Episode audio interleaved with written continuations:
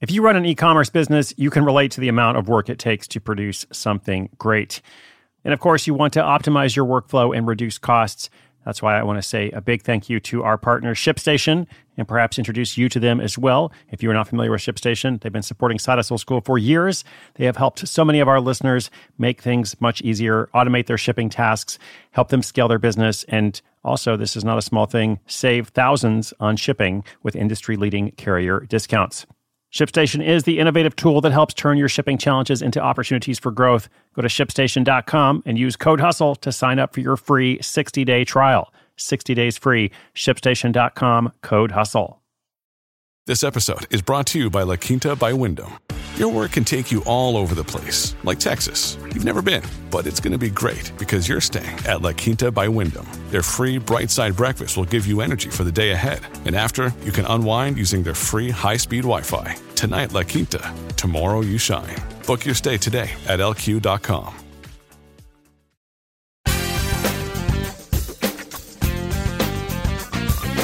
Is there anything wrong with selling to a range of customers at different prices? What if you've got a product and a service and you want to sell it at different prices to different people? Is there anything wrong with that? Anything unethical or immoral or illegal? And if not, how can you do it without somebody finding out and getting mad? Now, sometimes people are surprised to hear that it is possible to sell the same thing to different customers at different prices. Our initial reaction uh, might be to think that this is unfair like, this is just unfair. It shouldn't be the same price for everyone. But is it really? Okay, that's what this caller is wondering about today. I'm going to give you a few different examples of how this happens all the time and what the implications are when you're learning to set a price for what you're selling. So, first of all, why is it possible to do this? Why is it not, generally speaking, unethical? And what do you need to know as you make decisions about your pricing, uh, your product and service, as you think about what am I going to sell it for and how do I make that decision?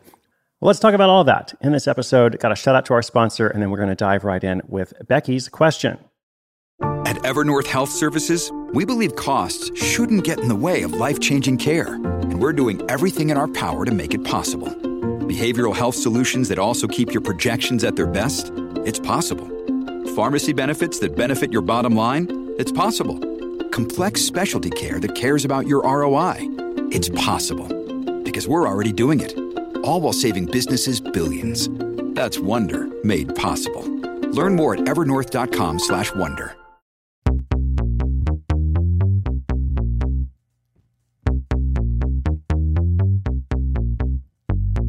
Hi, this is Becky from Manchester over in the UK. I've been listening to the show for the past couple of years and the puns still get me.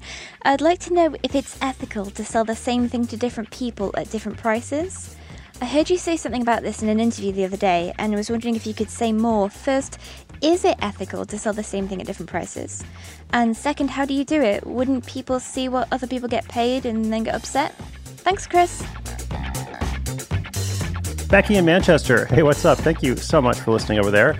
Um, and this is a great question. I'm glad we have a chance to kind of dive into it here because uh, I guess my, my question to you in return or to anybody out there is when was the last time you bought a plane ticket? Now, I know that that um, at the time I'm recording this, people are not traveling as much as perhaps they were a few months back, or hopefully a few months from now. But just think about the last time you were on an airplane.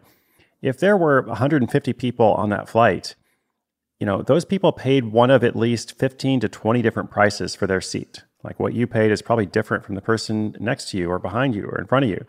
Um, and I'm not even talking about you know first class or I'm just talking about everybody in the same cabin. Like they're all paying different prices for their seat, and it could be even more than 15 to 20 different prices.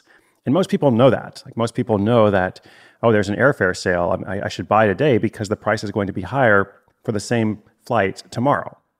And it's not just based on when you bought the ticket. Uh, it's also based on how you are traveling. If you are a connecting passenger, for example, often it's cheaper to fly farther. Uh, there's this whole practice of hidden city ticketing where it's you can actually save money by not taking flights by booking a connection uh, that's onward from your actual destination. So I won't get too sidetracked into the technical points there. The, the bigger point is that everyone pays different prices for the same thing. And for the most part, we understand that and, and accept it. Uh, another real world example relates to scarcity. So, like Kickstarter campaigns, they do this all the time. If you've ever supported a Kickstarter campaign, the early backers get to purchase the product for a lower price, typically, or the rewards are, are more lucrative, more valuable, you know, when the campaign first starts. And so they have these tiered rewards, and once the items in the lower tiers are gone, then everyone else pays more. A lot of events increase tickets as they sell out. Like if it's coming up to the day of the event, they've already sold 95% of the tickets, that small percentage that remains are going to cost more than when there were early bird tickets. You had early bird tickets, you had regular price, you had last minute. So, all kinds of examples there. It could be even like a student discount or other need based discount. And so we're used to this. Uh, the thing that would not be okay would be anything that is discriminatory, discriminatory based on a certain class or a certain group. Discrimination is unethical and often illegal. You can say, well, you can't charge more for people based on their race, based on their sexual orientation, their gender. Uh, often elderly people are protected, you know, lots of things like that. But that's not what we're talking about here. We're just talking about a business that wants to maximize revenue, whether it is that event or that airline or whatever it is. So, as a side hustler, if you're thinking about this for your small business, the main thing you want to avoid, aside from discrimination, of course, don't do that. But aside from that, you just want to avoid the perception of unfairness. You don't want people to say, oh, this is fundamentally wrong, you know, that so and so was able to purchase it for this price and now it's higher for me. If you think about that Kickstarter campaign, you know, if you happen to stumble upon it, you know, after the campaign's been going for a while and those lower tiers are already effectively sold out, you might say, "Oh, I wish I had found this earlier," but you're not necessarily thinking that it's unfair, right? You're just like, "Oh, I, should have got in earlier, but I didn't, so this is what's available to me now." I think there you're able to see, oh, it's not arbitrary. You know, if I had purchased earlier, I would have been able to get this price.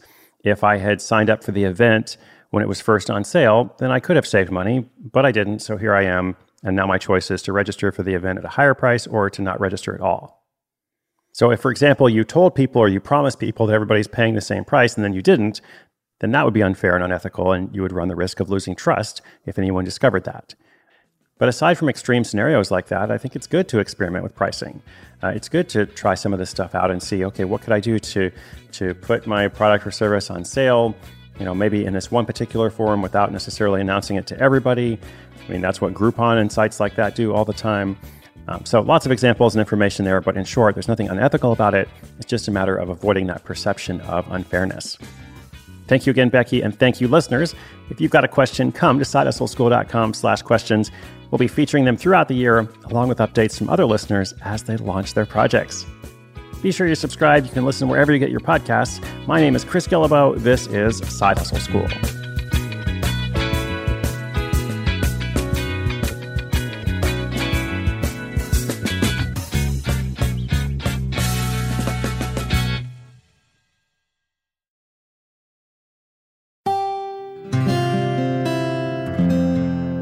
From the Onward Project.